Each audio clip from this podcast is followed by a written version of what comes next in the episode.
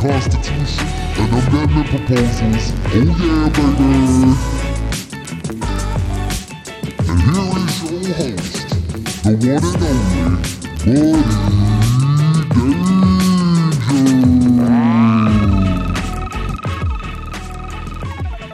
Oh shit! Back again. Spooky intro, Friday the 13th. Wake up, kiddos. We're going to Camp Crystal Lake today, bitch. Sort of. Maybe not. But if you meet a weird dude at the convenience store on the way to the lake, turn around. Also, Booyah on the top of the power rankings. Didn't think I'd be saying that that often this season, but here we are. He's followed by terrible tally and 10 foot, but I gotta tell you, he's starting to amass quite a lead. He's got 94 power points, a record of 9 and 1. Booyah is killing it right now with 1,100 points, but we also have hanging with Hernandez and Big Ballers and Coheeds rounding out 4, 5, and 6. The farm is on fire right now. Kind of the opposite of on fire is the bottom of the power rankings where you find Tutties, Holding Court, AOL for Life, Shreddy Four Fingers, and Smoking Blountz. Smoking Blountz. Why, oh, why, oh, why? Negative 69 luck rate. How do you even do that? I mean, nice, right? Obligatory. It's an obligatory nice. Negative 69% luck rate for Blountz. Today on the show, we have. We've got so much for you. We're going to go over the Constitution. And when I say the Constitution, yeah, I mean, we're going to go over the whole damn thing. I'm going to go over the things that you probably didn't know are in the Constitution.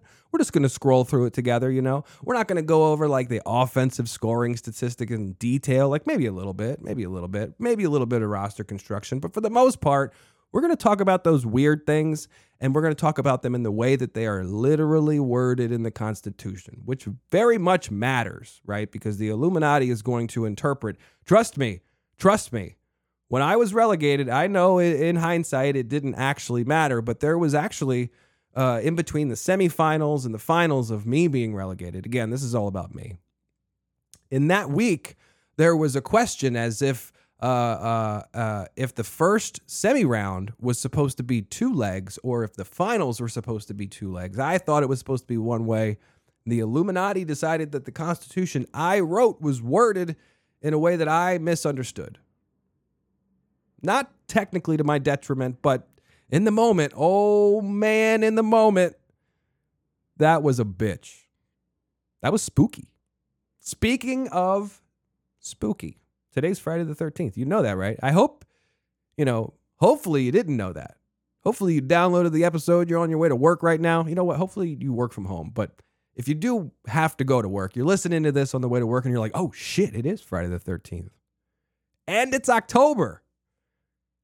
It's like the spookiest day of the year. Of like many, like you don't get an, a Friday the 13th every October. That's pretty spooky, right? So, I mean, like we've got a little bit of a theme here today about things that are spooky. Today's guest is Smoking Blountz, right? We, I mean, shout out Smoking Blountz. It's a great interview. And I think it kind of plays into the spooky theme, right? Because Blountz is in a predicament right now. He has just last weekend experienced a a high of highs, one would say, right? Congratulations. I say this multiple times later, but once again, congratulations to Mr. and Mrs. Blountz for tying the knot last weekend. But I'll tell you from experience, and so will others that are in the league, this can be very distracting. It can be distracting. It, you know, some major life events can can actually make you focus on fantasy more. I remember when we had our first kid, I'm all of a sudden I'm up in the middle of the night, you know, and and, and people get upset about that. I, I was upset too, but I was also reading Matthew Berry before anyone else. As soon as the article was posted, 3 a.m., whatever, I I felt like proper football, five hours ahead of everybody. So there are silver linings in some cases, but I would say that for the most part, having a major life event when you're currently one in nine, I don't know. If I'm betting on like how's the rest of the year gonna go for smoking Blountz, I'm I'm probably thinking not the playoffs, right? And if you if you know anything about LOL, if you ain't first, you're last. And if you don't make the playoffs, you're making the AOL. You will be in the relegation tournament. And there's, in these parts, there ain't nothing scarier than something like that, right? I mean, what else would we be afraid of? If if not to be relegated. In the farm, I guess, you know, coming in last place is embarrassing, sort of. I don't know. Holding court, what do you think? How does it feel? She doesn't care. There's nothing, there's no punishment. We tried to get that with a proposal but apparently, people don't read the proposal. We're going to talk about proposals in a little bit. You fuckers. Read the goddamn proposals. Some of you don't read them, some of you do. We've got a great system, but things can get spooky, right? Things can get uneasy. If you're in that relegation tournament, anything can happen. It doesn't matter at that point, right? But you have to remember last week, we had a nice theme of the week, right? Loud when good. I think you guys loved it. I think I think someone's to make a t-shirt and they're to make a million dollars. Loud when good. It's an amazing concept. No one's ever thought of it before. You're welcome. So this week I wanted to think of something else completely unique that no one has ever thought of before. And the theme of this week is don't be scared. Don't be scared. And I mean that. Like you're getting married, don't be scared. Blountz wasn't scared. He did it. You saw you, you guys saw the picture he shared on Slack. Look at him. He's elated. Wasn't scared. Don't be scared. You, you are you nervous to place that bet on the sports book? Don't be scared. It's not spooky. You know what's spooky is having zero schmeckles. If you've got 1,000 schmeckles, guess what? You got some gambling money you know, put things in perspective. Don't be scared. And what is relegation anyway? Don't be scared of that. You guys act like it's literally Jason pulling you off of a canoe into the water and you'll never breathe again. Please don't pull me in the water. Man, that little was that a post credit scene on the first Friday the 13th? Or was it just at the end? I don't know. I feel like Marvel likes to just take credit for post credit scenes, but some some fucked up endings on some of those movies. I don't like lakes that much. So I wanted to think, I, what could we do this week that would be kind of spooky, you know? And then I also spoke to Smoking Blountz, and he has kind of a spooky situation going on where he's he's losing players to injury, you know, albeit so am I, same guy, Justin Jefferson, but he's invested heavily and he's one in nine, and he needs to get out of this hole. And he also needs to focus on his new wife. So uh, the dichotomy of the decision making process, spooky, right? I think we'd all agree. That's a little spooky. So he's dealing with that right now. So I wanted to put together like a little story and take you guys to the campfire. I don't want anyone to get too scared. So if you do spook easily, Maybe just fast forward a few minutes. As twilight settled, with the horizon painted in hues of crimson and obsidian, the saga of smoking Blountz within the notorious League of Levels began. The early stages for Blountz in the League of Levels this year were like wandering through the haunted hallways of a derelict mansion up against 10 foot midget and munching on bunching. The games felt like they were in the grip of poltergeists. Players levitated briefly, balls changed trajectories in midair, and the arena itself felt alive, reminiscent of the haunted Overlook Hotel from The Shining. Against Gone Deep, Blountz found themselves ensnared in an endless fog, a chilling echo of the mist. No matter how hard they ran or how accurate they threw, the goalposts felt like a mirage, always just out of reach. But the most disturbing of these early encounters was with AOL for life. Here, the past was a living entity, old errors taking on spectral forms, reminiscent of the relentless spirits from Poltergeist. The duel with proper football felt as if they had been thrust into a macabre puzzle room of Saw. Challenges appeared insurmountable, strategies seemed deadly, and even decision held life or death consequences. Their solitary triumph against Danger Crazy DC was stained with the crimson of injury, with players down, echoing the brutal survival essence of the Chainsaw Massacre. However, this rare taste of victory turned bitter because the subsequent matches with Danger Crazy DC and the decibel nightmare of high decibels were fraught with anguish and torment. The path that lay ahead was treacherous. With the shadows of relegation creeping ever closer, the subsequent confrontations with AOL for Life and Gone Deep felt like a disorienting trek through the shifting corridors of the house on Haunted Hill. Memories became malevolent aberrations clawing at the edges of their sanity. The clash against proper football was a suffocating exercise, the air growing thick and heavy, evoking the oppressive atmosphere of the others. Blitzed. His foresight was uncanny, their anticipations mirroring the malevolent intent of the entity in It Follows. When Blunts was faced with the mountainous might of big TDs, they were reminded of the colossal terror of Cloverfield.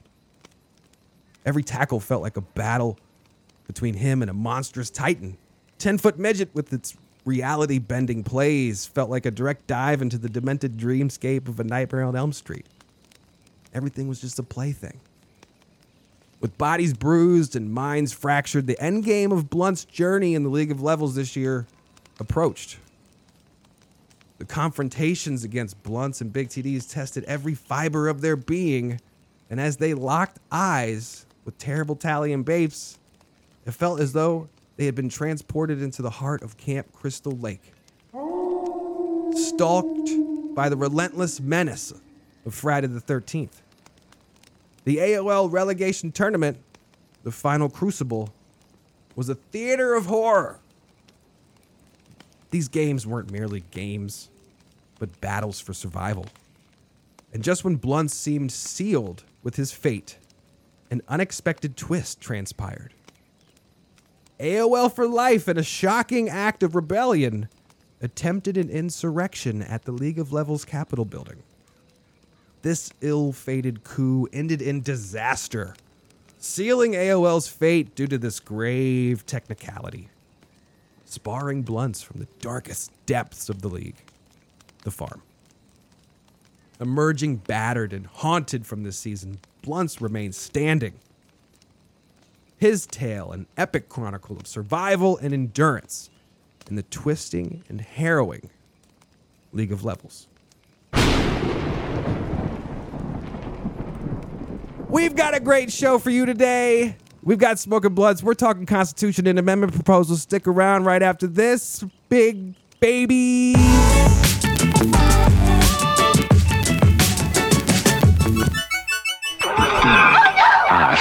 Anyone who was brave enough to see Friday the 13th on Friday the 13th, and they will tell you they were terrified over and over and over and over. The 12th. The 13th. Friday the 13th. We dare you to see this film all over London and in the West End. Your Fright Day will be the day you're brave enough to see Friday the 13th. Certificate X.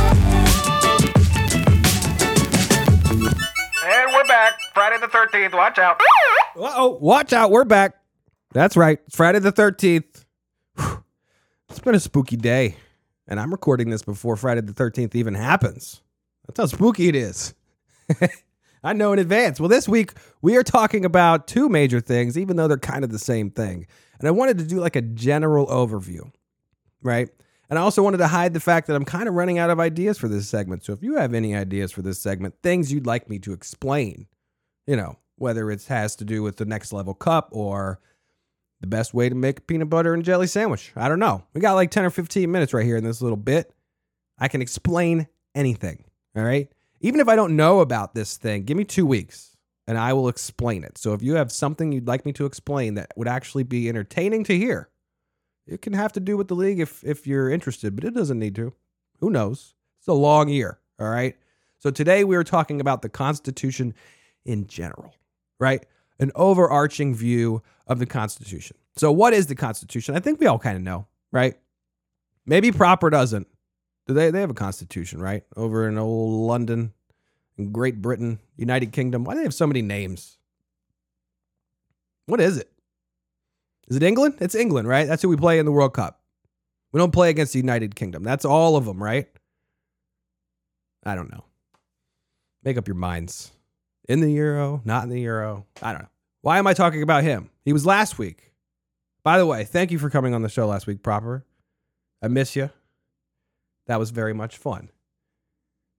But Proper, even though he is British, he, he enjoys to vote in our American elections over here, but just the LOL ones.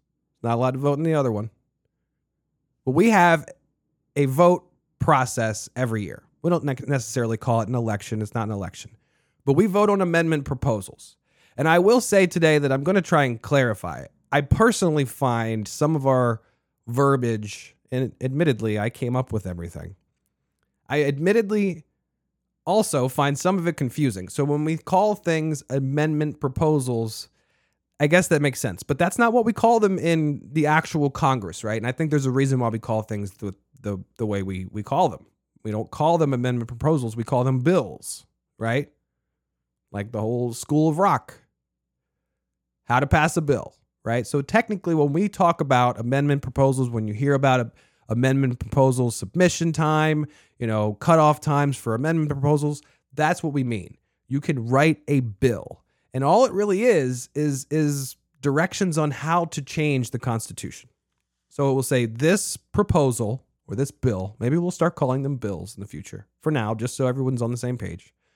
This proposal if passed, this will change the constitution in this way it will add this to the Constitution. It will modify this in the Constitution, or it will remove this from the Constitution.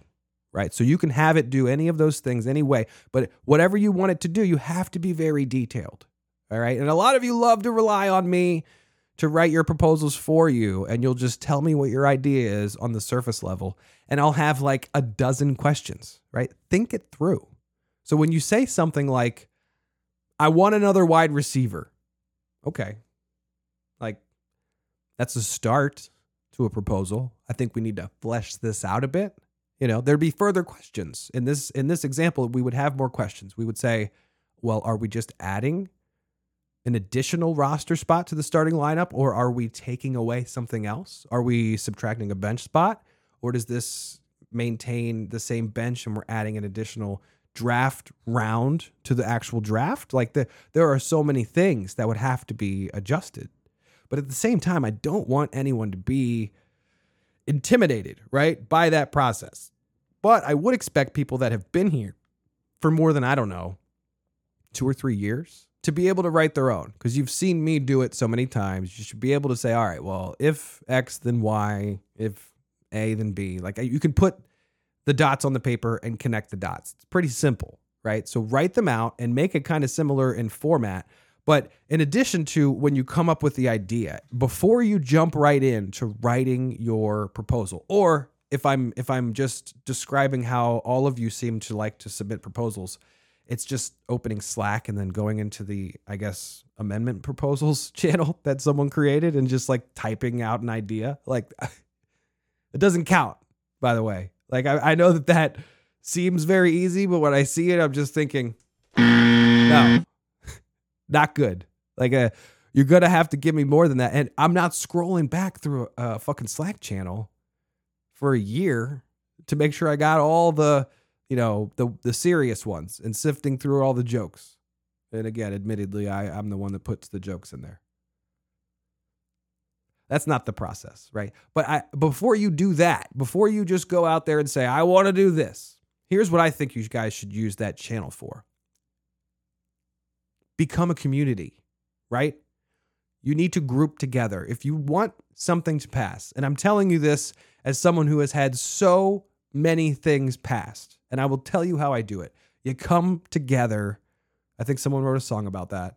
You come together with other people in the league that have similar interests and you compromise and you come up with a single bill that you both, I'm sorry, proposal that you both accept, right? They do this all the time.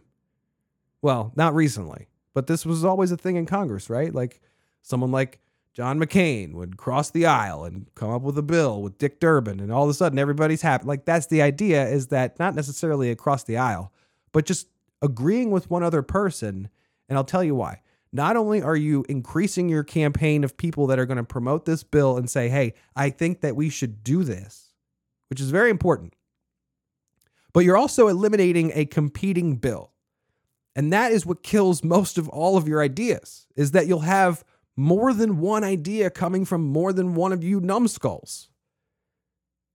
Right? Like that's that's Robert F. Kennedy Jr. running as an independent.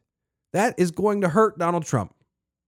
Right? They should they shouldn't do that if they both don't like the other guy. Right? Again, I'm not a big Swifty. So, what you're doing is you're eliminating a competing proposal because if you have a competing proposal, two things can happen. You're going to not only are you going to split the vote where people will say, "Well, I should probably only vote for one," but then you're also going to get people that say, "Fuck it, I want to vote yes on both of these." And then we run into a potential scenario where both competing amendments pass. Right? And then then it comes back to me where someone will say, "Well, this is, you know, this is on the, the commissioner to make sure that that doesn't happen. I would have to come up with a solution after the fact. But what I do typically is I just tell people no. You this has already been submitted. If you want to talk to this person and you can combine, but we can't have competing things. We did this before with some submitters who wanted to have multiple submissions for like how should we do playoffs, right? And it would just be two different proposals that say, what about this one? What about this one? Well, what if they both pass? Then what the fuck do we do? right? So talk. If you have an idea, get on Slack. It takes like five minutes. Hey, I'm thinking about uh, uh, the interest. I want to gauge the interest level of adding a third wide receiver. 10 foot recently did this. He got a lot of support, right? But I think instead of just saying, here's my bill, he should go out there and say, hey, all of you that agree with me that three wide receivers is better, let's come up and agree on a platform that we'll all campaign on, right? This is, this is just US economic not economics, uh, US government 101, right? You you you team up with as many people as you can to make the campaign easier, right? Because it's a coalition at that point. You're going to get the support of in our league probably that person's closer family, right? If you get one uh, high decibels, you might get uh, a big TDs. If you get a buddy, you might get a vapes, et cetera, et cetera. Like there are there's chain reactions that come along with this because of the influence involved. And now I'm just talking politics, right? So that's the amendment proposal process. We do this in the late summer. It's typically in like July or August, I think. I can't remember, but late summer. You guys all already know we send plenty of emails. So when it's about to happen, you're going to know, right? late summer, you're going to get an email and it's going to say, you got a couple of weeks left, submit your amendment proposals. And then finally, you're going to get an email with a link to a ballot where you actually do the voting. And the voting happens in one day. Gone deep, gone sleep. Regardless if you walked up a 14er or a 49er, finish your ballot.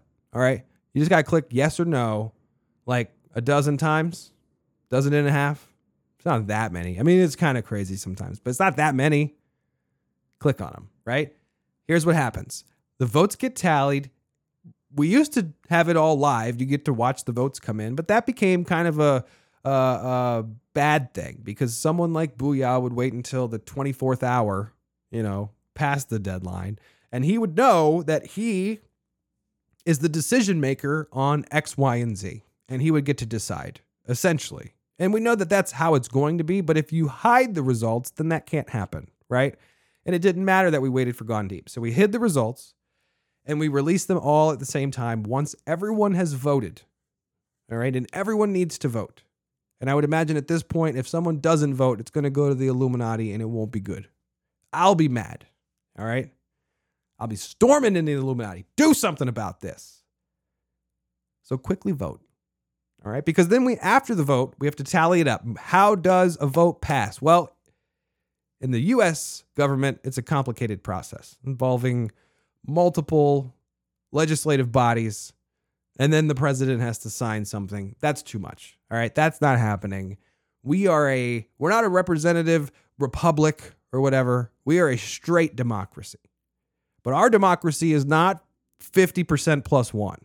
No, it's a little harder than that. We realize that a 50% plus one, it would be sheer chaos, especially when we have now two levels, right? So if all it took was just 50% plus one to pass something like it does in the House of Representatives, almost anything could pass, which is good and bad, I guess. So our check and balance on that is 66% required to pass. All right. So that is 16 votes from both levels, same level and farm level. So to get anything passed, you're going to have to get some support from the other level. And I think that's very important. It's very important. And I think it's 16, right? It's not 18. I don't know. 66%. I'm doing this live. All right. It's late. I've had a lot to drink already. So if you think about it, once we add a third level, we have that baby. We're talking about 36 teams, and it's going to take 24 to pass anything. That's my vision. So, how it works right now is 66% passes. We immediately update the Constitution, and those rules go into effect immediately. Now, some things will be worded in a way where we haven't had it yet, but some people will write a proposal where it says we want to add tight end back as a specific category roster spot. But we want to do it next year because it would technically be an unfair advantage for those that already have Travis Kelce, Right? It'd be an unfair advantage for sacks. Let's be straight. It'd be an unfair advantage for sacks. So we don't do it. Right? And that's just one example. So there are some times we might set a bill out. There's also times, proper football, where someone will propose that we stop accepting changes on something for X number of years. And I let you all decide if that's something we'd like to do. And you said yes. So, Proper Football a few years ago passed an amendment that said no roster changes for the next two years. And it passed. 66% of you, I don't remember the exact number, but at least that many, said yes, we'd like to rock, lock rosters the way that they are. And that's it made me feel all warm and fuzzy inside because I do like the way that the rosters are currently constructed. And then just to clarify what happened this year, 10 foot proposed a proposal to add a roster spot for a wide receiver. And he said, you know, to get around the fact that there was to be no roster changes due to Proper's prior amendment, he also submitted an amendment that would have nullified it and allowed him to pass his roster amendment, right? So here's the reason why I said no. First reason is we should not be allowing subsequent required bills. We can't say this is a bill that can only work if this bill is also passed. Like I, that gets confusing. Also, at the time that 10 foot had submitted it, we had already rejected multiple roster submissions, right? multiple people had said, I'd like to do this to the rosters. And we said, we're not accepting those. So we'd then have to go back and get all of those as well. And they would all only hinge on whether or not the reversal would have passed. And that wasn't going to pass. So no. But that's all opened up now. Next year, there is nothing being blocked. If you'd like to p- put a proposal in for anything, it's going to be accepted. Now, you should start your coalition. All right. And now let's go through what we've got. Right now in the Constitution, we have, I believe, 17 pages, which is a lot. I'm not going to read the whole thing. The last page is just the logos. All right. And there's a couple tables. I should probably add some pictures in here. Maybe some like lifeguards in bikinis or something like Baywatch. I don't know why. But, anyways, the first couple of articles, and again, we should probably think about what we call them because articles are different than amendments. So having our amendments become articles is kind of weird. So we should probably think of like what was the initial. This is all just me rambling at this point about what I want to do. But I think that some of these article numbers should probably come off. We should have amendment numbers at the end, um, but we'll figure that out later. So right now we're looking at those 17 pages consisting of 27 articles. So there are 27 topics in here that have been broken down. And for the most part, the couple at the beginning, Article 1, teams. Okay. So that's talking about all the people that are involved. Article 2 is the hammer. All right. Easy. But I would say, real quick, hammer. All right. There's a lot about the hammer in there. Um, so actually, I, I should I should just mention that. That's kind of nice. This is this is why we play. It says right here. Of course, there are thousands of dollars on the line, but money ain't everything. The hammer is the holy grail of fantasy sports. It was passed down from the fantasy gods to grace our league with its amazing presence. So it's our duty to show it the respect it commands. When you lose the trophy or pass on the farm trophy, that's new. It is to be shipped to the new owner within two weeks of the championship. The new owner is to cover shipping costs. That's always a question. Who's supposed to cover the shipping costs? The new owner is supposed to cover shipping costs. All right, you just got paid. Shouldn't be an issue. All right. The new owner is required to update the engraved plates on the hammer. If the same level champion fails to update the plates and provide proof by the time of the Schmeckel distribution for the following season, they will not receive their 5,000 Schmeckles. Interesting. I may not have been enforcing that one. The Hammer's birthday is June 16th. No trades are allowed on that day, no league business at all. And you know what? I support that. So, just looking at the top, you know, we do have an introduction backing up a little bit, you know, and this it, it says something nice, and I'd like to say this this league takes very stupid things very seriously, and that can sometimes lead to arguments, but at the end of the day, this league is a family and each family member is fighting for the same thing. Money may be up for grabs, promotion and relegation may be on the line, but we compete in this league for one reason and one reason only. We play to have fun. That's it. We play to have fun. All right. And I think that kind of ties in with the theme today. Don't be scared. We play to have fun. Right? Are you worried about some decision? Like, don't be scared. This is all fun, man. Don't stress. This is a game. If it becomes something more than that, then you might need to talk to somebody. Article 3 Lottery of Balls. We've talked about the lottery already, but this talks about how you can acquire balls, how much they cost. I believe it talks about the costs in multiple places. Article 4, we get into the draft details. There are some details in here that have changed throughout the years about how we tell people that they're on the clock. How we move on is a pretty contentious one. For whatever reason, we look forward to the draft so much, but when it happens, we're like, let's get the fuck out of here. And I get it. So, roster requirements, we go through that in here. Transaction system, you know, I, I feel like all of these are standard constitution things, except for maybe the part where we talk about the hammer and we have a birthday for our trophy. Like that's kind of different. That's why I wanted to point it out. Article 8, we get into offensive scoring statistics. I think we're pretty normal. I mean, correct me if I'm wrong, anyone in Slack. I'd love to hear it. Are we not normal? I mean, other than not having kickers, I guess that's kind of weird, but I feel like we were ahead of the curve. I think that's starting to happen. But, you know, we have a half point PPR system, six point touchdowns, I think ESPN is still four for their passing touchdowns. I don't know. Uh, but I feel like we're pretty normal league. Defensive scoring statistics, don't get me fucking started.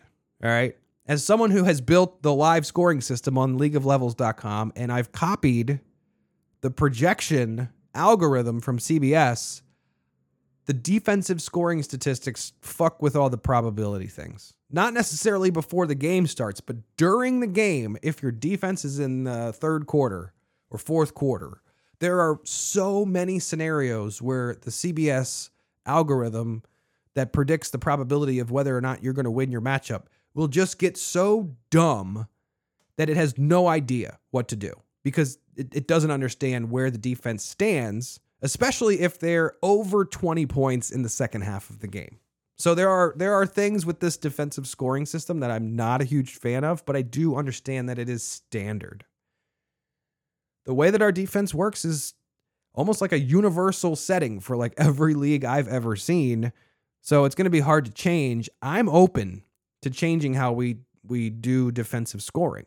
I, I it needs to still be as a DST. It needs to be a unit. There's no IDP. There's no room for that here. But I do think that there's a way that we could look at how we do scoring that doesn't necessarily start with 20. Maybe there's a zero baseline. Maybe defenses get negative points. Maybe that's the point, right? Your defense more often than not is is absorbing points than it is actually going out and getting them, right? Like there's more often than not that's what happens in real life. So I feel like maybe that's the path forward to a more logical defensive scoring system, but I'm I'm open to to that. Now, now we get into the nitty gritty. Other people have schedule settings in their constitutions, but I would say that our schedule is a little bit different than others, right? Double headers right off the bat, that kind of like is way different than most people. I don't think you can really do that anywhere else besides CBS unless you want to do like the your second matches against the league average for the week, which is cool but not cool, right? That's a level win basically. Basically. It's the same idea playing against the median or playing against the average. But what we do is full on, you play against two other people. So you could still get lucky. You could still get really unlucky, or you could split. I'm five and five right now. I'm chilling. Right. So our schedule is interesting. You might want to read through how that works, but we did cover most of it with the dynamic scheduling in a previous episode when we talked about majors. The playoff format is something I'm super duper proud of. I think it's incredible every single matchup in our playoff system matters. Now, I I can't say it out loud because it's basically confusing if I say 3 verse 6 then 2 verse 7 this it's too much. But when you see it on a bracket it makes sense. So we have two brackets. We have one bracket going to the right and then we have a mirror image going to the left. If you're not in the playoffs, you're in the relegation and they both operate in the exact same way. You can get a buy to go to the championship or go to the semis, right? And you can get a buy to go to the semis of the relegation tournament as well. If you come in 11th or 12th, you're going to skip a week and you're going to get one step closer to relegation automatically. Don't do that. Speaking of AOL, that is article 13, 14, 13. And that's what we call the AOL tournament, right? The AOL. And what was the AOL? I don't even really remember. At one point, we called it shit. This is if you know what, if someone ever does LOL trivia, that's one for you. We used to have a name for our loser tournament. And then we actually voted one year where I think it was AOL versus Bokeh Bandits and the loser would have their name enshrined on this tournament and AOL lost. This is before we had relegation, so it was kind of like a punishment. And for whatever reason, we said, let's just keep that forever. For so long that I don't even remember what it was before. So the AOL is our relegation tournament. So when you hear us talk about the AOL, but then you also see someone named AOL for life, laugh at them. We also have something called the Second Chance Championship. The birthplace of that was basically Bapes losing in the playoffs in the first round. And I felt really bad. I thought, you know, losing in the first round sucks. But when I was in grade school and you had tournaments, you'd always have like double elimination, right? And it would always, don't cry, little Timmy. You get one more shot. And that's what the Second Chance Championship was. And that kind of just slid right in. It felt uh, just right in our new playoff system. So basically, what it is is fifth place, right? So if you're not in first, then you're in second. That was the championship. And then you have the third place matchup, which is going to be the third and fourth place finishers. And then you have another matchup that's going to determine the fifth and sixth. And that matchup is the second chance championship. So Everybody loves it. Second chance championship. After that, we've got promotion and relegation. You guys know how that works. One up, one down. After that, we got a keeper system, and the keeper system is unique. Right now, you can only keep two people. Uh, and if you drafted someone, you get to keep them in the round that you drafted them in, and that increases once every year. You can only keep someone twice, though. So you can have them for a year, keep them for a second year, and then keep them for a third year. That's maximum. maximum keep. Also, it's if you didn't draft the person, if you picked them up off the waiver wire the following year, their value is dependent on what their ADP is, what their average draft position is, what what round they're going in. If they're averaging a first or second round pick, then you add two rounds to that. So you get to keep them in the third or the fourth. If they're third through sixth, you add three rounds and you keep them in the sixth or the ninth. Nice. And if they're seventh or more, you get to add four rounds of value and keep them in the 11th, 12th, or 13th. Or 14th if we add another wide receiver, right? Everything can change next year. So that's how you basically calculate the value of your keepers. It's a little complicated. Just use my sheet. If you try to do it in your head, you're going to get it wrong. League dues, $200 and $100, respectively. Then we get into the prize disbursements. Right now, same level champions, just over $1,100. Farm champion is $500. And there's a lot of other payouts in here too. Then we get into the Illuminati. The Illuminati is the next thing that we vote for after the amendment proposals, and it's very important. So we have five members of the Illuminati. It's basically just a Slack group at this point, and they cannot serve consecutive terms. So there will be five new people every year, but then you can come back again. They determine almost all important decisions throughout the year, throughout the calendar year, the whole year. If I don't want to decide on it, they're deciding on it. And I don't want to do much. That's how I look best. Illuminati is important. Next up, we have the Omega level. We did a whole episode on this last week. So, all of that shit that I talked about last week is literally, there's like two pages of the Constitution now, is just about Omega. And I got a feeling that next year it's going to be about six. After the Omega, we got the next level cup. We've talked about that. That's a that's a pathway to Omega right there. And speaking of the cup, cup date Sweet 16 starts this week. Check the schedule. You don't have to do anything. You don't have to do anything, but check the schedule because that starts this week. You are probably in it. Next up, this is a little gem. Some of you are going to use this next year. Fabulous insurance policies. Real quick. Teams are permitted to spend an unlimited amount of their initial $100 FAAB budget on individual insurance policies for their recently drafted players. Policies must be purchased before the beginning of week one. In the event that a player is determined to be officially out for the remainder of the season, prior to the start of week 10, a team owner can file an insurance claim on that injured player. The claim would immediately pay out twice the amount of the initial deposit that was made. The money would be immediately available on waivers. So the point is, Proper could have technically put an insurance policy on Nick Chubb. He could have put down 25 FAAB before week one and said, All right, take $25 out of my FAAB. That's my insurance policy for Nick Chubb. And the instant Nick Chubb was declared out for the rest of the season, he would have been paid $50 FAAB. Now, if Nick Chubb made it through week 10 and got hurt, Proper wouldn't get anything. He would have lost the $25, but he would have had peace of mind, right? What else is insurance for? Again, kind of counterintuitive to our theme this week of don't be scared because it is kind of the definition of being scared is putting an insurance policy on your running back, but I get it. Next up, we got voting rights because some of you fuckers are fuckers. After that, Schmeckles, which we've talked about, super important. Stack them. In the Schmeckel amendment proposal, not proposal, article, it talks about how much things cost. It talks about how much things pay out, which you can also see on the website. After this, we go to lock rules, which I'm going to probably explain that in more detail in the future if I haven't already. But you guys, most of you already understand it's a free 2,500 Schmeckel bet on yourself, and you can chain them together. After that, we got major events. We had an episode on that. Weekly high score. Some of you guys don't know this.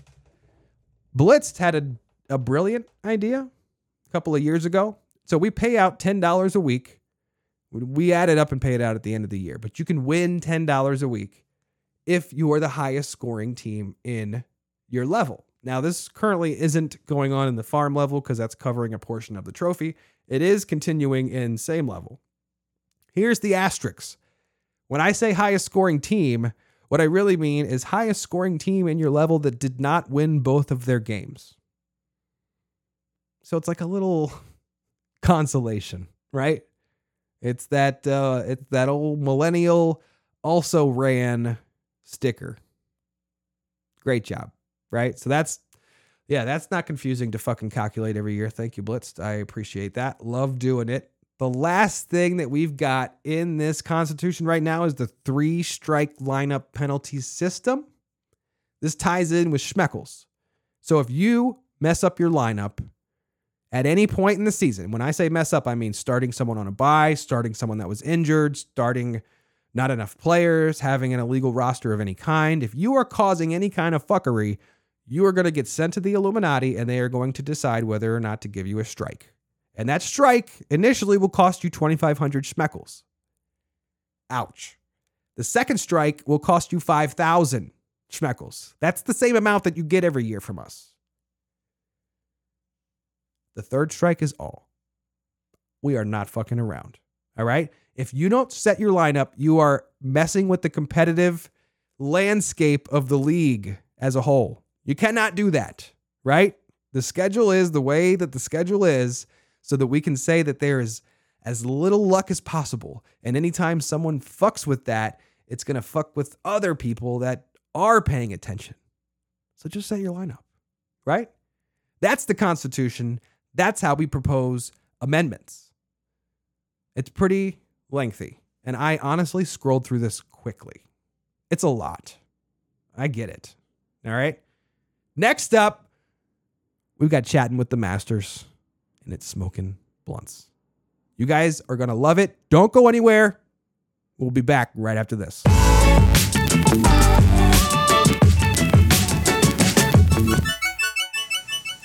Kids of Elm Street don't know it yet, but something is coming to get them. Nightmare on Elm Street. No! No! She's the only one who can stop it. If she fails, no one will survive. Help me, please! Wes Craven's Nightmare on Elm Street, rated R.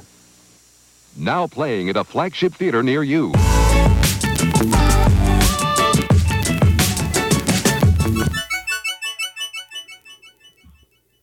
We're back.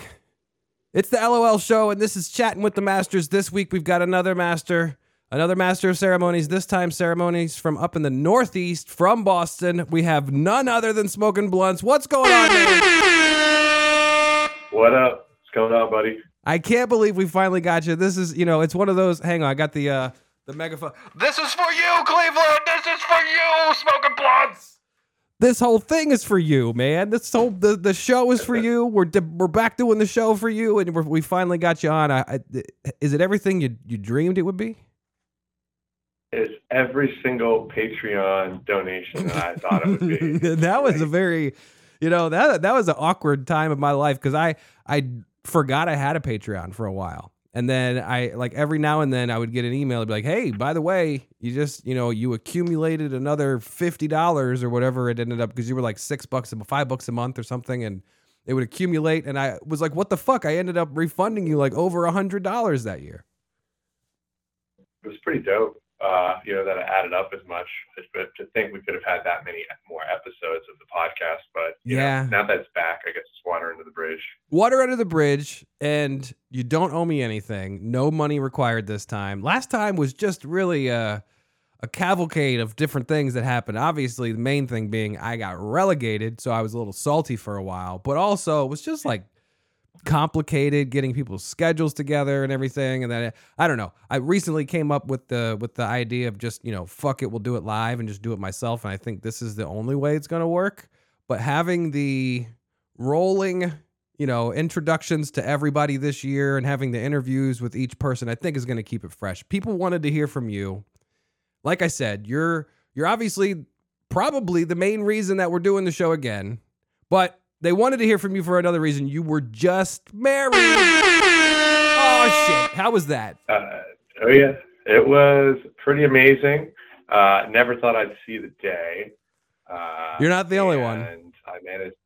Yeah, right. Um, managed to, to to mention Tom Brady four times in my vows, Um, and still managed to, to tie the knot. So uh, it was a great time.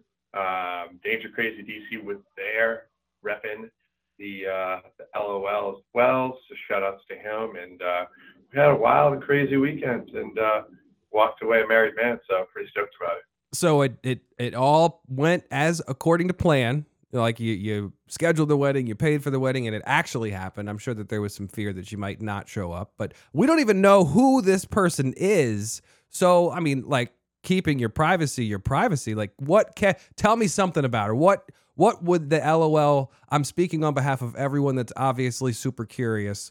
Tell us something about your wife. Okay. My wife and I went to high school. Hang on, hang on, hang on. My wife. My wife. you finally get to do it. it's pretty dope, uh, and I uh, think I should probably get used to it by now. But it's been a couple days. So, Okay, so back up. So um, we we went to high school together, oh, um, and we ran into each other years after going to high school together. Sure. While I was still in DC, I came up and visited, and uh, she was working at a brewery in Boston for years. wow. And that's where I ran into her. So she's uh, she's got a good taste in beer, and um, All right. she is doing fantasy football for the first time this year, and she loves it. She is. So maybe if we make another baby, we could have her hop on board. All right. Well, teaser on the uh, first and 15 coming up in a little bit. That might be part of it. All right. But it is kind of odd that she would choose to play her first year of fantasy football with you. You've obviously been together for some time now. If she's doing this, what, in a work league? In a, in a separate, what is this? Fa- family league. So uh, I do have a work league, uh, reigning two-time champ because you know my coworkers suck. Um, but we have a family league we're doing for the first time, and uh, it was great at the wedding because I got to see each and every one of my cousins and tell them to their face that they ain't shit in fantasy, um, except for the ten-year-old that my wife lost to a couple weeks ago. Um, and you can let her know I said that. Yeah. Well, 10 year olds, you know, Yeah. When, when they don't really know, when my kids would probably be really good. I think my kid actually beat me in March Madness. Like sometimes when they're just completely random and they're not giving it any thought at all, like this is a game of luck. Like all of a sudden that 10 year old comes out here and he's just like, Yeah, I mean, we had a great scheme. Uh, you know, yeah, it's uh, it's pretty cool though, man. Um, and so so you met you each know, other in high school. You left for DC. You left her behind, right? You went to to her behind. spread yourself, spread your seed all over DC, I assume. And you were living All it. How long were you in DC for? I was in DC for about 17 years, um, so almost two decades. Are you like 50 years old? How old are you? I'm 36. Okay. I moved there when I was 18. All right, So that makes sense. college. Yeah. All right. So then you go back there, and then how did you end? You just you you ended up at a brewery, and you're like, oh shit, I know her. Yeah, I was visiting a buddy of mine who worked at the same brewery, and I saw her, and I was like, "Oh shit, dude! Like, that's so and so. It's Nicole. Like, she was wicked cute in high school." And his dumbass goes up to her and is like, "My buddy Ian, uh, he went to high school with you." And I was really mad at him at the time, but uh, Mhm. you know, shout outs to him for for getting us back in Wingman. touch. So, And did you really? I, did you really say that she was quote wicked hot in high school? I did say she was wicked hot, and I still think she's wicked hot. All right. Uh, so you know, you take it to the press. She, you know what? I'll give her. I'll, I'll, I'll be weird. One time, she is wicked hot. I saw her the the wedding photo you posted. Congratulations. That it seems like it was a a nice uh, family affair there. Everybody was super happy to see you guys dancing. Um, I'm super excited to meet her, uh, a- and I'm sure that she's very similar to you. So she would definitely fit in here. I think we're definitely having that baby next year. So I think you could definitely pencil her in. And you know, just like you, she could obviously do the family league at the same time. No big deal. Yeah, we'll see what happens. Sure.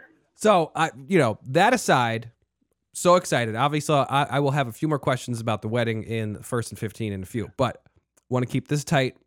we got to talk about fantasy. This is a fantasy podcast. We're going to talk about your team. I know, you know, you have a very hi- historical franchise in the LOL at this point, but this year you might not be super proud. You currently sit 20th in the power rankings. You have under 900 points. I think hanging with Hernandez got 900 like two weeks ago. You're one and nine. Uh, your your breakdown record for the whole LOL is 37 and 78, which means, my friend, you have a minus 69 percent luck rate. Hey. So I mean, like, Well, if nothing else, Nice, dude. I like that. that's pretty sick, right? Like it's like when your your car hits sixty nine thousand miles, which mine just recently did, and I was like, oh, it's like mini party. I'm like, my kids are wondering why I'm so excited, but like minus sixty nine percent luck rate is the awesomest worst thing ever. Yeah, it's bittersweet, but uh, you know, at least I can watch my Patriots on Sunday and watch also a shitty team. So Yeah. now that I think of it, everything just sucks this year, football wise. Very interesting you bring great. that up. There there has been a parallel between yourself and the New England Patriots. We'll get into that a little bit later, but I want to stick to 2023 for now. For 2023, I'm going to rattle off a few decisions that you've made. You know, like for better or worse, like they're not necessarily bad decisions. They're just decisions that were made and in context they're completely fine. But I want you to tell me which of these four things is the most to blame for your start. All right. So the first two things you kept Calvin Ridley and you kept Drake London, correct? Yes. All right. The next two things are Jeff Wilson and Justin Jefferson. So of those four, do you think any of them are the main cause to your one and nine start? Um, no, because I dropped a chain week yeah. Ouch. two, and then I traded away Zach Moss, and he went on to score like 30 points. So you Um, know, but- there's more to that. You know, while we're on that, you're trading away. So there's that. You did trade away Zach Moss. You did drop a chain. You also traded away a 2024 seventh round pick.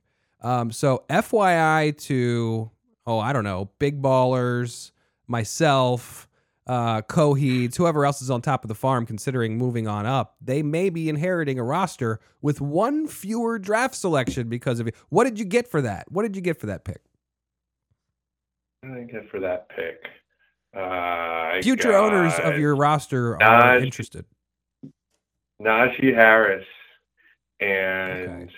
some Not random receiver on the Kansas City Chiefs. I don't even know, man. Oh God, you're killing me. Uh, it's not been great, man. That's oh Not well. I've actually found that the fact I had the first, I decided to take the first overall pick. I said to myself, all right, get Justin Jefferson. I ran like a million mocks. I was like, I got this. I was killing the mocks, buddy. And then, of course, I failed to realize that the people we play with don't live with any sense of bearing with reality. So the draft just went completely awry immediately, screwed over um, any chance of me building a decent roster. yeah. And I ended up with Cam Akers as my running back one. Oh. So that just tells you everything you need to know. I mean that happens every year, and and especially in the same level. The farm level, you know, it's not that different, but people do uh, more often than same level. People will just follow the CBS rankings. Which, although to me, when I get into the draft room and I see those CBS rankings for the first time, I'm like, well, wait, it's like a fucking curveball because their rankings are different than everyone else's for some reason.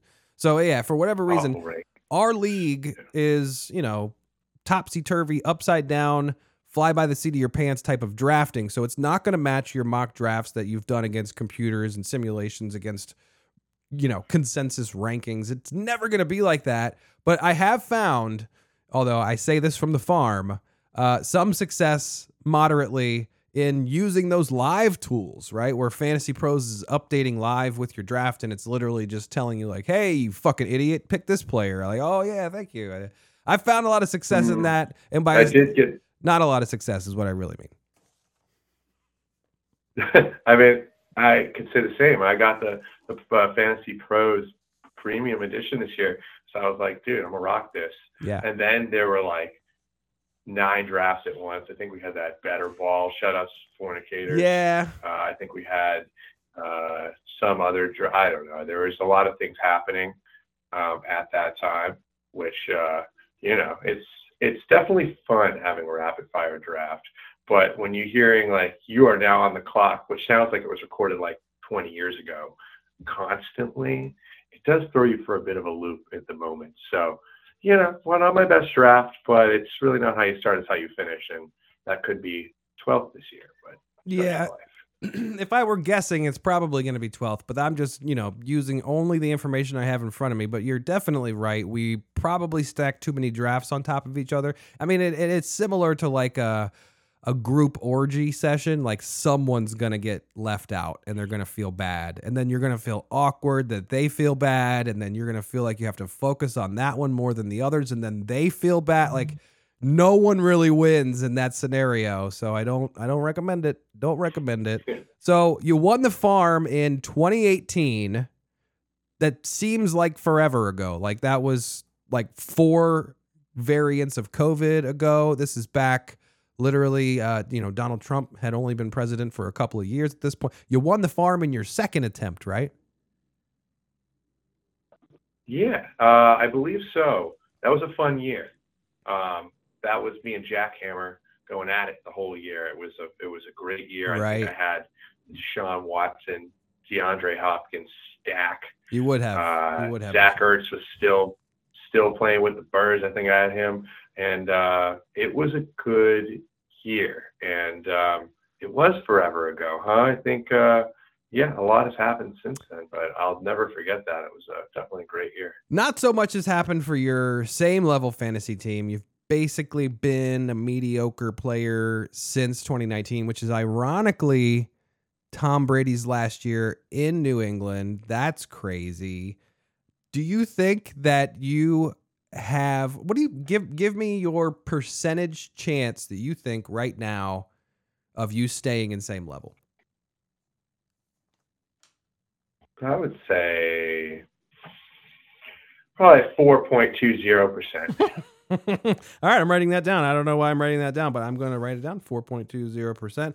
And you know what? I am the king of projections, and I would put that to be a little low. I think you've got a better chance than that. There are some fuck ups in same level. I mean, Danger Crazy.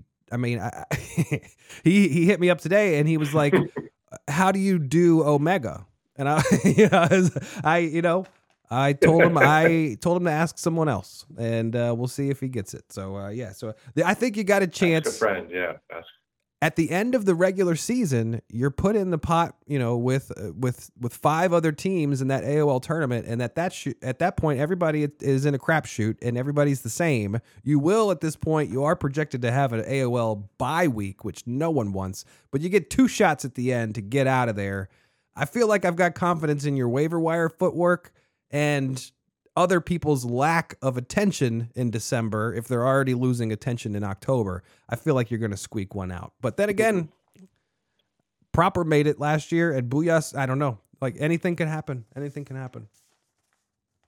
So, yeah, shout out to Booyah. I wish you were still up here so that there was someone that I could hope would maybe field an illegal lineup in the AOL finals. But, yeah, you know, he definitely. You know, I would not put that past Danger Crazy. I wouldn't put it past him. But yeah, Booyah is currently killing it in the farm, and I'm almost upset. Like I thought the farm was gonna get someone that's like a, a pushover. Right, I thought we were going to get a pushover, uh, someone that's not paying attention. Booyah is literally on top of the farm right now. He may take your roster, which would be hysterical if that happens.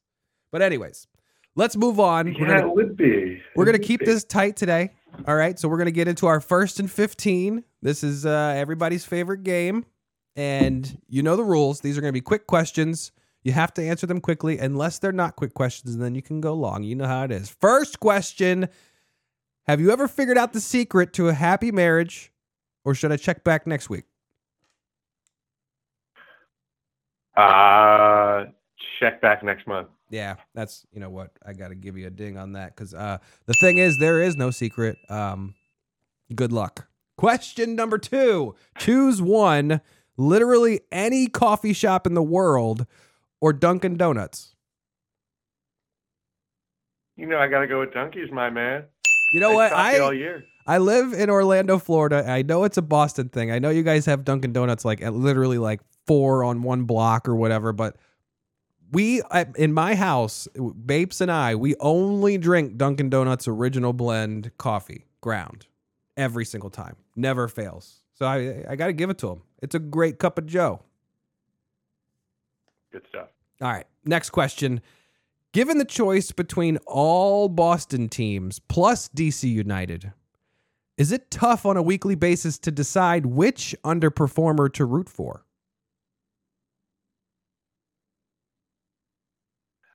Uh, yes, yeah, it is. It's always hard. That's what she said. Next question. The Patriots are up 34 to 28 against the Colts with two minutes to go in the game. They have the ball on their own 28 yard line. It's fourth and two. Do they go for it to end the game or do they trust their defense and punt? They go for it. That actually happened. They went for it against the Colts. They didn't get it. Peyton Manning scored a touchdown and beat them. I'm sorry. Next question clam chowder or lobster rolls? Ooh, that's a tough one. Uh, I, I, I gotta go clam chowder, my man. I'm sorry. It looks disgusting. I would never eat that in a million years. Lobster rolls all day. Next question. You have invited a handful of people to the LOL now. Which are you most proud of and why? Oh, that's good. Um, shout out to Munchdown Bunchin because I think she's done great over the years, and I really wanted to win a title. So shout out to her. She is low key one of my favorites. Like I how she pays attention more than most. I feel like she's on waivers every week. I feel like she's never not setting her lineup. She's constantly winning. She's been good ever since she joined, but you know, she does, doesn't talk all that much. And I find that to be impressive. Where she's, you know, I, I say be loud all the time or, or be quiet all the time. And that's what she does. She's quiet all the time. Even when she wins the farm, even when whatever, she's going to stay quiet and humble. She's a trooper. Good answer. And danger crazy. It wasn't you, bro. I'm sorry. Next question. Which will be greater? Which will be greater? All right. So this number doesn't exist yet. These numbers don't exist yet. But which will be greater? The New England Patriots wins multiplied by two or your same level win total for this year? Ooh, at this rate, I'm thinking the number of New England Patriots wins times two. I feel like at this point I have more confidence in your team than you do. Come on, man. The Patriots are falling apart. Next question. Which has more curves and zigzags, downtown Boston roadways or the Patriots' attempts to replace Tom Brady? Uh, well, the, the I would say the streets of Boston, to be honest with you. It is a fucking nightmare. You know, I I, I went there like over a decade ago, or it's the only thing I remember is that it's literally like you're in the Charlie and the Chocolate Factory, like Willy Wonka's Chocolate Factory, and you don't know how to get back to where you were ever. It's impossible. I don't know how you guys do it. Ugh. Anyways, nightmare. next question.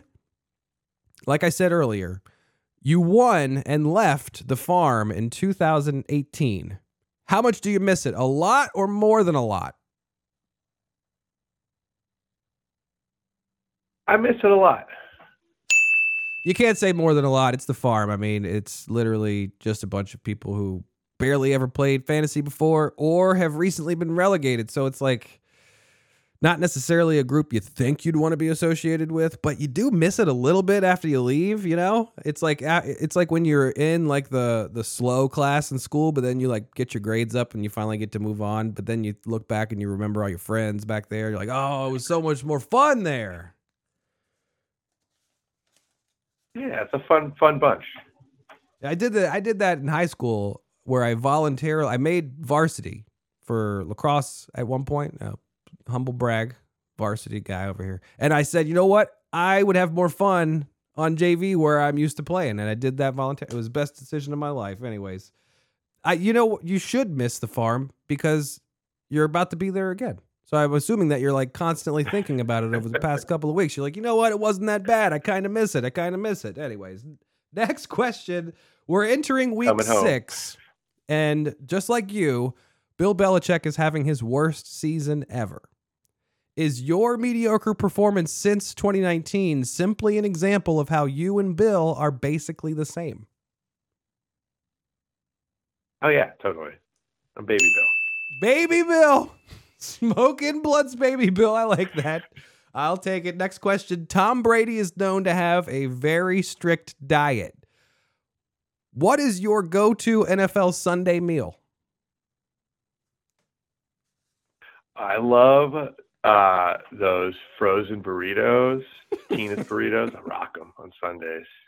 That sounds disgusting, and I would never eat that. But you know what? That sounds exactly like something Smoking Blountz would eat. That's if I were guessing, I would say frozen. Where do you buy frozen burritos?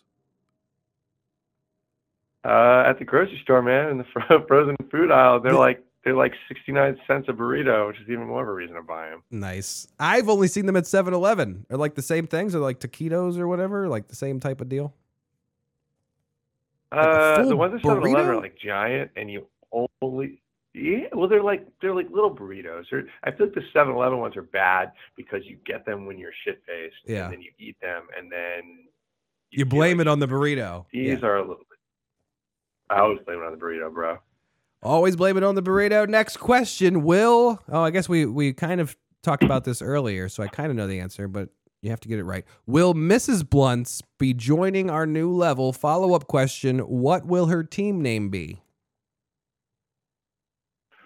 Oh, uh, what would her team name be? Hmm. I, uh, um, I, I don't know. I, I would, I, I couldn't tell you at this point. Yes, that's right. You couldn't tell us because it's her choice. Okay. Next question. Solve for x. 8x plus 3 equals 555. 69. Somebody listens to the show. Next question Does Boston's high cost of living distract you enough from the horrible weather? Uh, mm, not really. I still notice the shitty weather. My man. I got how do you do it, man? Like does it do you get those days where it's recently snowed like 7 days ago but there's still this black sludge on the sidewalks and everything's covered in Yeah. giant pieces of salt? Yeah, yeah. And the, the key is, buddy, was before I moved back, I made sure I changed my career to something I, I could work from home. So I just sit in my PJs and type all day and don't give a fuck about you know snow outside. So that's kind of how it's been working out for me. Welcome to the good life. Next question, and this is the final question. Question 15. You've definitely already got the first down, but this is important. We always take the last question very seriously, right? No one's allowed to fucking joke around. No one's allowed to say, you know, why'd you ask me that? I can't believe you asked me that. All right, you ready? Ready? All right. What is a level win? Um, it's bullshit. Unless you're really bad like me, in that case, it's irrelevant. it doesn't matter. That's fine. That's great. You know what? It is bullshit. All of this is bullshit. This whole fucking thing is bullshit. We know that. Are we fucking kidding? All right. Let's keep I it moving. actually la- last year I was. Yeah, okay, sounds good. No. Go. You you were going to tell me something. What's last year?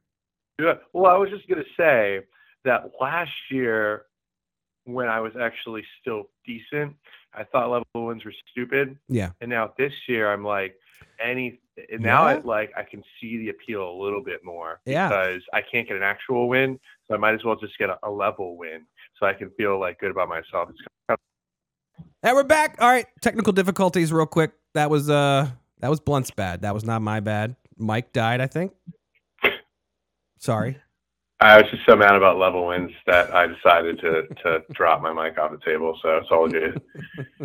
you know, I I think you were right before you got cut off. I think that they may be your only chance, but it's really you know it, it- it's a moot point at the end of the day. There's no way you're going to get to six, but you're better than relegation. I know that. So next next segment, spread spread total. All right, we're gonna pick against the spread. We're gonna pick an over and under. We're gonna keep this tight. You go first. What's your spread pick of the week?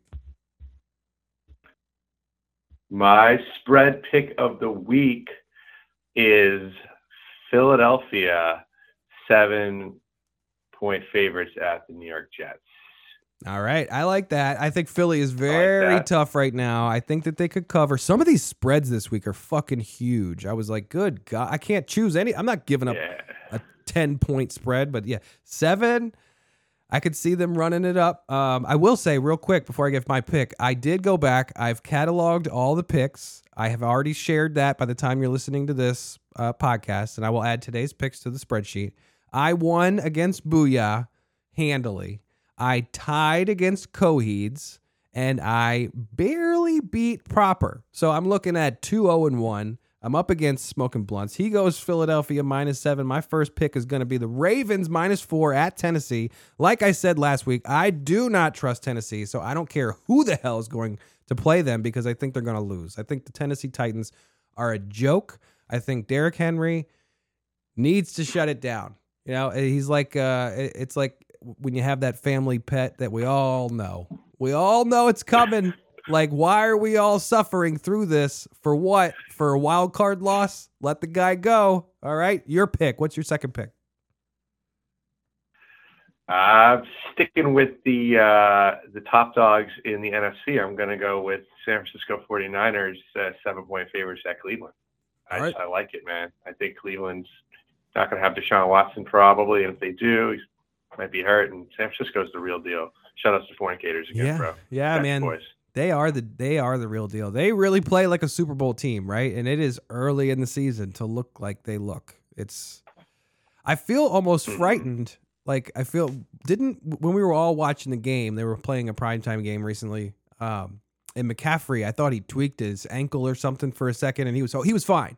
But the collective just like drop of of emotion or or passion in the room was just palpable. Everyone was like, "Oh fuck!" Like we, it was like the Chiefs a couple of years ago. You you want to see greatness. I think we all want to see greatness. We want to see the 49ers be amazing. Uh, but you know, yeah, they're one tiny tiny little injury away from being totally mediocre. I think. I mean, I'm probably wrong. Uh, yeah, one McCaffrey injury away from high decibels, just just crying, bro. Yeah. I would- He would be devastated. He Hate might that. he might have to pass on the hammer and head to the farm. That's not good. All right. So you went 49ers minus seven. So you took two minus sevens. That's pretty strong. Heady play. I am also going to take a second favorite, and I'm going to go Detroit Lions minus three at the Bucks, just like the Bucks, or just like the Titans. I think the Bucks are uh, total dog shit, fake team. They're going nowhere. That's how I make my picks. I just pick against teams. I don't pick teams. I pick against teams, and I'm picking against the Bucks. The Lions will cover that spread easy. They're really good. The Lions, I think, if the 49ers have an injury, I think the Lions are the, the second best team in the NFC. They would they would supersede the 49ers in, a, in an injury. What's your over under? My over under, I'm sticking in the NFC North. Uh, I am taking the under in the Minnesota Vikings at Chicago Bears. I think the Chicago Bears are dog shit, and I think Justin Jefferson limits an already disappointing offense in Minnesota. what I'm is the total? under 44 and a half on that 44 one. and a half? 40. I- You Uh, know, 44 and a half. I'm with you on on Minnesota. They even with Justin Jefferson could not score touchdowns. They should have re-signed Dalvin Cook. Although in the same breath, I would also say running backs are worthless. Don't re-sign them. But Minnesota obviously needed Dalvin or something, or this is just that last year was so much good luck that this year is just a, a regression to the mean, which probably makes the most sense. But we like to live in a hyperbolic world. I will combat you on the Chicago Bears, though. Two weeks in a row, baby. Two weeks in a row. And we finally got Justin Fields. You know what? Last week I tried to trade him like five times, didn't get any green lights, and look at me now. Look at me now. I'm never trading him. All right. My over under to wrap this up. You got the Vikings and the Bears under 44. I like that. I'm also going to take under 44 and a half, but for the Giants and the Bills, because again, I make my picks against teams. And right here, the Giants cannot score. So me saying under 44 and a half is just really saying that the Bills, they're not going to score 45 points. I think they're going to score like 40 points, and it'll be like 40 to 3, and then I'll win. Uh, so yeah, Giants, Bills under 45, uh, and I think I will definitely win this round. I, you're you're crazy going two minus sevens, and I think Justin Fields is the real deal. Yeah, I mean, Justin Fields is a real deal. Two weeks ago, you want to get rid of him, and you know I live dangerously, buddy. So I don't know any other way, pal. I'm just shooting, shooting right from the hip, bud. I like it. I like it. Again, congratulations to you and your wife. Enjoy the honeymoon and the honeymoon phase that accompanies it. Cherish it for as long as you can. Cherish it as I Thanks, oh, brother. don't let it go. My honeymoon will be in the farm. It'll be great. and I can't wait to have you. But you know what? I don't think that that's going to happen. I, you got to have more confidence in yourself. That that would be a tragic, tragic eh. ending. Well, you know, it loud when good, loud when bad. So you know, just loud, pretty much. I, you know what? I appreciate that. Thank you, Smoking Blountz, for joining us. Uh, best of luck, man. I know you're one and nine, but you've got it in you. You're gonna, you got that dog in you, and you're gonna stay up there. I can feel it. I appreciate you, buddy. All Take right. care, bud. Later. man.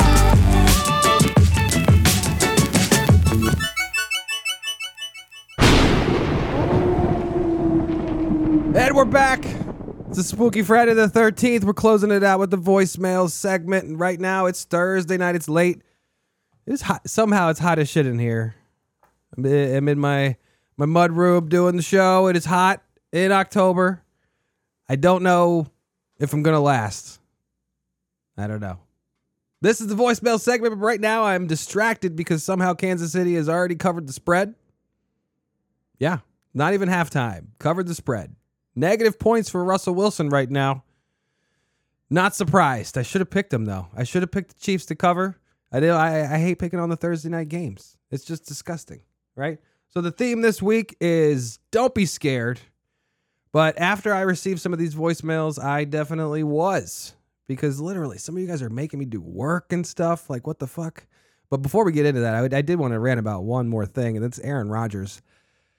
Shut the fuck up, Aaron Rodgers. Today we learned that Aaron Rodgers has made over $1 million this year alone from the Pat McAfee show. From his weekly appearance on the Pat McAfee show, he has made $1 million this year, where he goes on there just to call out Travis Kelce and say that he's Mr. Pfizer and challenging him to debates, not with him, but with Robert F. Kennedy Jr. or something. I don't know. And then the, the following week, when everyone writes blog after blog after blog about Aaron Rodgers asking for this stupid debate to happen, then he says, Oh, did you see everyone get triggered? Aaron Rodgers is Elon Musk without all the money.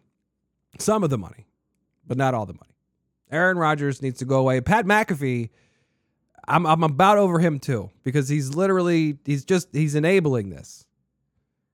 Again, I'm not a big Swifty, but she is at the game tonight. If anyone was wondering, she made it out there to Kansas City. It's getting serious. First, e- no, I was gonna say email. No emails. Don't email me. First voicemail. and, and, and ten foot midget bringing his high powered offense into town. I just don't think he gets the job done. But in all seriousness, great job on the show. It was great hearing proper last week. Hail to the commanders. Hail high decibels. Hi, Decibel. You know what? I think I think we missed the beginning of the voicemail. Hang on. What does the beginning say here? Hey man, this uh high decibels here. Uh, I'm just on a real hot winning streak right now, and, and, and ten foot midget bringing his high powered offense into town. I just don't think he gets the job done. Yeah. I don't know. He's been getting the job done. That definitely sounded like this guy, though. Yeah, I mean, we had a great scheme. Uh, it helps when you have the receivers and the weapons that I I don't know. I don't think you're Patrick Mahomes. You sound like him, though. But I, I put my money on 10 foot. You might be on a hot streak now, high decibels, but man, I got a feeling you're going to be fighting smoking Blountz at the end of the season. I do. I worry. Next voicemail. It's your boy, Joe Gabagoo. How you doing? Go Bills. Go Bills. Even though they played like shit, They did. even though they played like what British food tastes like. Ugh. Bangers and mash, not on. Hey, but shout out to proper football, especially for that beautiful interpretation of best of balls. hey man, hey man, fuck your bills, man. Man, fuck your bills, man. Oh no, I'm stuck in the closet. My wife's stuck in my ass. shout out to Big TD. Oh, and uh, a buddy danger. Yeah. Uh, don't ever call the Bills the Cowboys. I thought Bill, just fucking don't. I thought it was don't. smart. Cabiche? I'm sorry. And another thing. Oh, big ballers. I bet that shit hurt last night. I bet that blue baby, big blue balls, baby. Woo! Fuck the cum handers, There it is. please. Y'all put a bad juju on Josh, hating on him. Fuck, fuck all y'all. All right, that's what I say. He's cheap. Shit, trying to make some schmeckorino bromano on the failure of Joe Gabagoo. Fuck out of here. One more thing. Go ahead. Shout out to Danger Crazy. Hey, Yeah. you know what I say, Danger Crazy? R2D2, back to you too, boo. okay, Joe Gabagoo out. And as always, stay cool. Stay cool. A couple of us got ghouled this week on Slack. And we deserved it. You know what? I actually I watched that uh, that Gandolfini gif on my computer screen like 10,000 times this week. It just sat there. It sat there for so long at one point. It was the the most recent message in general for like 7 hours. Funniest post of the week. Just a gif. Impressive. And I will say, you know what? The the Josh Allen thing was hysterical. How he is such a fucking cheapskate. And I will absolutely boost whoever is playing against the Bills. I'm sorry. I know you love the Bills, but that is the most ridiculous thing. Just buy the fucking jersey. We don't, you know, you can keep it on the down low. You don't have to like ruin your sponsorship with Nike by having a Reebok jersey on. Like just put it in your backpack. You could support the local business that you just checked out. Like, I don't know. Proper props to you for keeping it cool, but I would have been pissed as hell. Next voicemail. Hey, buddy, your pal Tony Soprano. Calling to talk about the saddest second shit team in the NFL, the Dallas Cowboys. How is it that every time these fucking guys lose, jerk-offs like Nukem already can use their chances, look, get a dog dumb thick skull tail. Dallas ain't winning nothing this year, next year, the next good century. Get your Cowboys Super Bowl inches takes and shove them where the sun don't shine. Congrats to my guy, smoking Blountz on his recent matrimony. Don't go chasing after any month now that you're locked down. And one more thing. You shut up, my boy Joe Gabagool. Keep on rocking in the free world. You sexy son of a bitch. They're teaming up. They're teaming up. This is literally the the fucking podcast is turning into Sopranos. I mean, it's kind of fun. I don't. I heard like half of that. I heard half of. You know what? I'm gonna put that on AOL for life. Not because I recognized how he would write anything, except for that song reference at the end. That was definitely AOL thing. But the the poor audio quality is a pop pop move. I'm calling him out. That was AOL, wasn't it? Admit it. Next voicemail.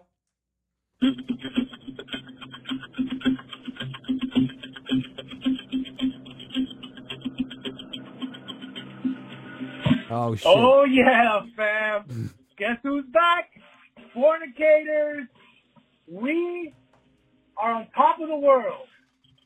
My Niners are 5 and 0, undefeated in the league, making a statement of who the number one defense really fucking is. Yeah. Gonna get any better? Mm. You bet your ass it can get better. Yeah. 2 and 0 this past week. Once against the commissioner, another one against my former boss. Life is great, guys. Bullshit. It really is. And I can't tell you how happy I feel to be the owner of the Fornicators, Fucking who at this lucky. point are the standings, and it's not going to stop. 4 0 in its previous two weeks, and we're still moving. We're still going right up those standings. Mhm. But I want everybody to feel happy. Just as happy as fornicators feel, guys. So I'm going to give you guys a no sweat bet this week. All right. For everybody that puts $250 on the Niners to cover the spread this week against Cleveland, I guarantee you, you will win those 250 schmeckles. Okay. If you do not win that bet, I will cover those 250 schmeckles for the entire league. So this way, you guys can feel how happy it is to be winning like the fornicators. Listen, he- enjoy this week, guys. Wow. I'll be back next week, and I know you're all gonna be just as happy as I am. Fornicators out. Caters coming with the background music hitting the post at the end like he's a goddamn radio DJ. You know what? That was impressive, I will say. And and guaranteeing a 250 schmeckel bet is nothing to write home about technically because it's kind of small, but I don't see anybody else doing something like that. Pretty impressive. I mean, if I had it, I, I would probably do 500 per person. That's just me. And also, he did beat me last week. He did go 2 0, as he said, but it's a damn CBS algorithm again. I was 99% chance to win on Monday. 99% chance to win. But because of his defense, it actually was the only way that 1% was ever going to happen. Horrible algorithm. Horrible luck. But not as bad as Smokin' Blountz luck. That's right. Next voicemail. Hey there, League of Levels members. It's me, your favorite NFL fan, oh Taylor oh my Swift. god. This is a message to Sax in the city. I'm so happy both Coheeds and Hanging with Hernandez defeated you this past weekend. Ouch. I mean, nobody should lose to the Janet Yellen of Schmeckles. but more importantly, Sax, stay the hell away from my man and keep his name out of your mouth. Like Will Smith. As a matter of fact, why don't you just go ahead and drop him from your roster right now? yes. I'd come at your man, but Blitz just isn't that enticing. He's no catch like my Pooh Bear Trav. Alright, LOLers gotta go. Mr. Pfizer is gonna give me an injection. God damn it. Bye for now. Remember Sax. Hey, it's you. You're the problem, it's you. Hail to the hammer.